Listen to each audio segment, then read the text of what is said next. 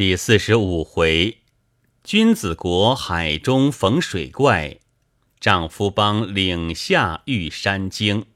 话说那群水怪把小山拖下海去，林之阳这一下非同小可，连忙上船。只见宛如若花、如母都放声痛哭。吕氏向林之阳哭道：“俺们正在闲话。”不意来了许多妖怪，忽把生女拖去，你可看见？林之阳顿足道：“俺在岸上怎么不见？如今已将生女拖下海去，这便怎处？”当时多九公得了此信，即从船后走来道：“幸喜天气和暖，为今之计，且叫水手下去看是何怪，再做道理。”二人来至船头。就叫当日探听连锦峰那个水手下去。水手听了，因刚才看见那些水怪，心中害怕，不敢独往，又拉了一个会水的一同下去。不多时，上来回报道：“此处并非大洋，里面并无动静，那些水怪不知都藏何处，无处寻找。”说罢。都到后梢换衣去了。林之阳不觉痛哭道：“我的生女，你死的好苦！你叫俺怎么回去见你母亲？俺也只好跟你去了。”将身一纵，窜入海中。多九公措手不及，吓得只管喊叫救人。那两个水手正在后面换衣。听见外面喊叫，慌忙穿了小衣，跳下海去。迟了半晌，才把林之阳救了上来。夜已腹胀如鼓，口中无气。吕氏同宛如若花哭成一片。多九公即命水手取了一口大锅，将林之阳轻轻放在锅上，空了片时。口中冒出许多海水，腹胀已消，苏醒过来。宛如同若花上前搀扶进舱，换了衣服，口口声声只哭生难死的好苦。多九公走来道：“林兄才吃许多海水，脾胃未免受伤，休要悲痛。老夫是才想起一事。”唐小姐似乎该有救星。林之阳道：“俺在海里不过喝了两口水，就人事不知。俺的生女下海多时，怎么还能有救？”多九公道：“前在东口所遇那个道姑，虽是疯疯癫癫，但他曾言解脱什么灾难，又言幸而前途有人，尚无大害。”据他这话，岂非尚有可救吗？况“缠足大仙”四字，乃堂兄在船同你斗趣之话，除了堂兄，只有你知我知。这个道姑才见林兄，就呼缠足大仙。此人若无来历，何能到此四字？林之阳连连点头道：“九公说的是。”俺就出去求神仙相救。说罢，拿了拐杖，勉强举步来到外面，吩咐水手岸上排了香案，随即登岸，净手拈香，跪在地下，暗暗祷告，只求神仙救命。跪了多时，天已日暮。多久公道：“林兄身上欠安。”今日已晚，只好回船养息养息，明日再求吧。林之阳道：“这样大月色，俺正好跪求九公，只管请便。俺林之阳既发这个愿心，若无人救，只得跪死方休。今生今世，叫俺起来也不能了。”不觉放声大哭。多九公在旁，唯有连声叹息。不知不觉，皓月当空，船上已交三鼓，忽见远远来了两个道人，手执拂尘，飘然而至，生得甚觉丑陋。月光之下看得明白，一个黄面獠牙，一个黑面獠牙，头上都戴束发金箍，身后跟着四个童儿。林之阳一见，连连叩头，口口声声只求神仙救俺生女之命。两个道人道：“居士请起，我们今既到此，自然要助一臂之力。”何须相求？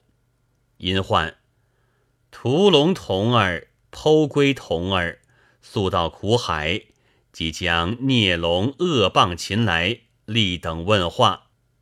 二童答应，窜下海去。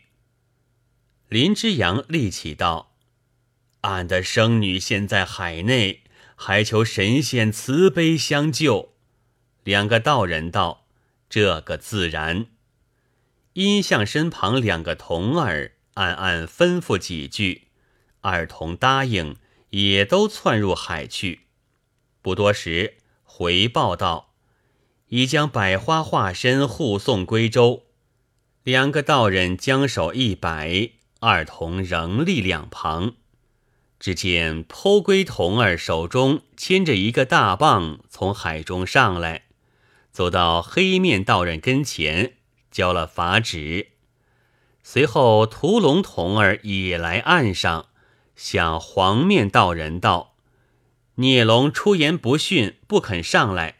弟子本要将其屠戮，因未奉法旨，不敢擅专，特来请示。”黄面道人道：“这孽畜如此无礼，且等我去会他一会。”将身一纵，窜入海中。两脚立在水面，如履平地一般，手执浮尘朝下一指，当时海水两分，让出一路，竟向海中而去。迟了片晌，带着一条青龙来至岸上，道：“你这孽畜，既已罪犯天条，折入苦海，自应静修，以赎前愆。”今又做此违法之事，是何道理？孽龙伏在地下道：“小龙自从被折到此，从未妄为。昨因海岸忽然飘出一种异香，芬芳四射，彻于海底。偶然问及大棒，才知唐大仙之女从此经过。小龙素昧平生，原无他意。”大棒呼造谣言，说唐大仙之女乃百花化身，如遇婚配，即可授予天齐。小龙一时被惑，故将此女射去。不意此女吃了海水，昏迷不醒。小龙急至海岛，拟觅仙草以救其命。到了蓬莱，路遇百草仙姑，求他赐了回生草。急急赶回，哪知才把仙草觅来，就被洞主擒获。现有仙草为证，只求超生。黑面道人道：“你这恶棒，既修行多年，自应广种福田，以求善果。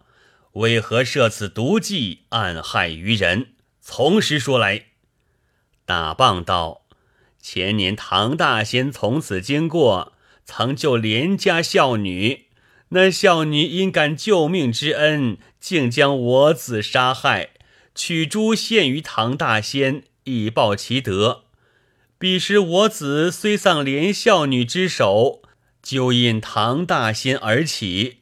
昨日适逢其女从此经过，异乡撤入苦海，小棒要报杀子之仇，才献此计。只求洞主详查。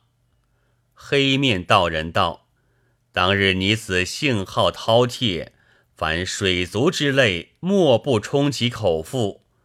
伤生既多，恶贯乃满，故借孝女之刀，以除水族之患。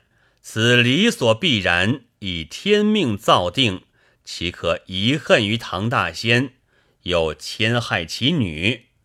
如此昏聩艰险，岂可仍留人世，贻害苍生？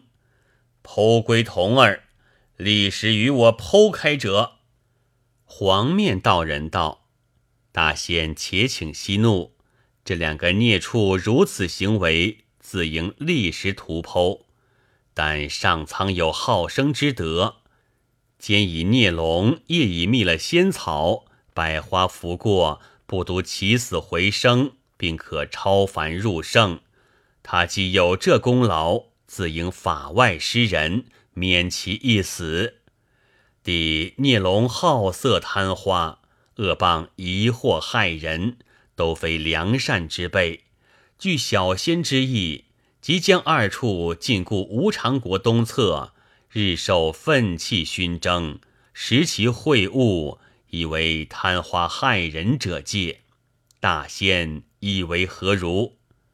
黑面道人点头道：“大仙所见极是，二处罪恶甚重，必须禁锢在无常国复世的东侧，失足必孤。”黄面道人道：“家等办理，故绝过客。”一时二处罪由自取，因将回生草取了，递给林之阳道：“居士即将此草给令生女服了，自能起死回生。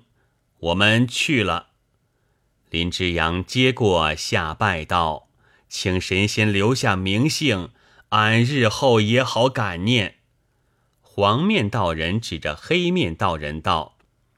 他是百界山人，贫道乃百林山人。今因闲游路过此地，不易解此烦恼。莫非前缘何谢之由？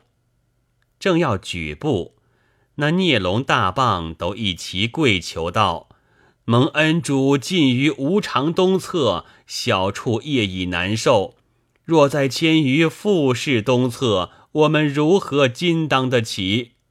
不独三次四次之分臭不可当，而且那股铜臭犹不可耐，唯求法外施人，莫齿难忘。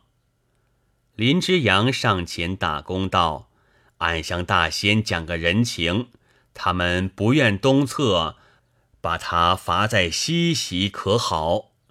聂龙大棒道。西席虽有些酸臭，毕竟比那铜臭好挨。我们愿在西席。两个道人道：“且随我来，自有道理。”一齐去了。众水手在旁看着，人人吐舌，个个称奇。多林二人回船，将仙草给小山灌入，吐了几口海水。当时复旧如初，精神更觉清爽，大家都替他道喜。小山道：“只要寻得父亲回来，就是受些磨难，我也情愿。”林之阳把水仙村之话说了，随即开船向小蓬莱进发。又走多时，如轩辕、三苗等国都已过去。这日，多林二人在船后闲谈。多九公道：“林兄，你看，去岁起风，岂不就在此地？今年有意要到小蓬来，偏又不遇风暴。若像去年，何等爽快！老夫素于此处甚生，恰好前面有个小国，只好到彼问问。随即收口。”上去打听，原来此间是丈夫国交界。即至细问小蓬莱路径，众国人听了莫不害怕，都说离此千余里，地名田木岛，有一害木山，近来呼声许多妖怪出来伤人，来往船只每每被害。二人慌忙回来，告诉众人。都不愿去，小山哪里肯依？多林二人说之志在，小山宁死也要前去。二人明知劝也无用，只得拼命朝前进发。这日正行之际，迎面有座大岭，细看路径，须由山脚绕过，方能出口。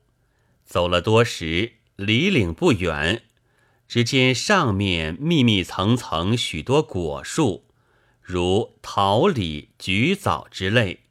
四时果品无般不有，那股果香阵阵向面上扑来，令人好不垂涎。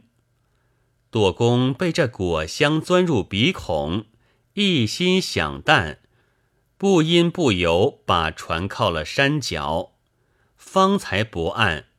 船上众人早已一拥其上，遇见鲜果，不论好歹，摘来就吃。口中莫不叫好，多林二人也饱餐一顿。林之阳摘了许多桃李、橘枣之类送上船来。吕氏正在垂涎，即同小山姐妹大家分吃。小山道：“舅舅为何将船泊在此处？前日打听路径，都说前面有妖怪，怎么今日就忘了？”林之阳道：“俺自闻了这股果香，心里迷迷惑惑，只顾想吃，哪里还顾什么妖怪？俺去催他们开船。于是来至外面，你们走吧，莫要遇着妖怪出来。”众水手道：“今日吃了这鲜果，浑身绵软，就如酒醉一般，好不快活，哪个还有气力开船？”说着，个个睡在树下。多林二人站在船头，只觉天旋地转，遍体酥麻，站立不住。正在发慌，山中忽然走出许多妇女，来到船上，把吕氏、小山、宛如、若花、乳母搀扶上岸，又有两个。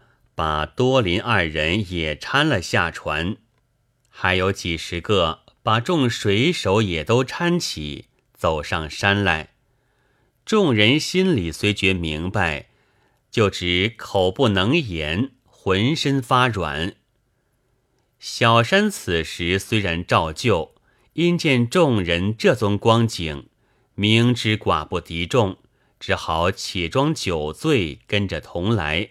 看他怎样再做道理。不多时，来至石洞跟前，进了石洞，又走两层庭院，进了厅堂，正面坐着一个女妖，头戴凤冠，身穿蟒衫，极其美丽，面上有条指痕，从那指痕之中更增许多妩媚。旁边坐着一个男妖。年纪不到二旬，生得齿白唇红，面如覆粉，虽是男妖，却是女装。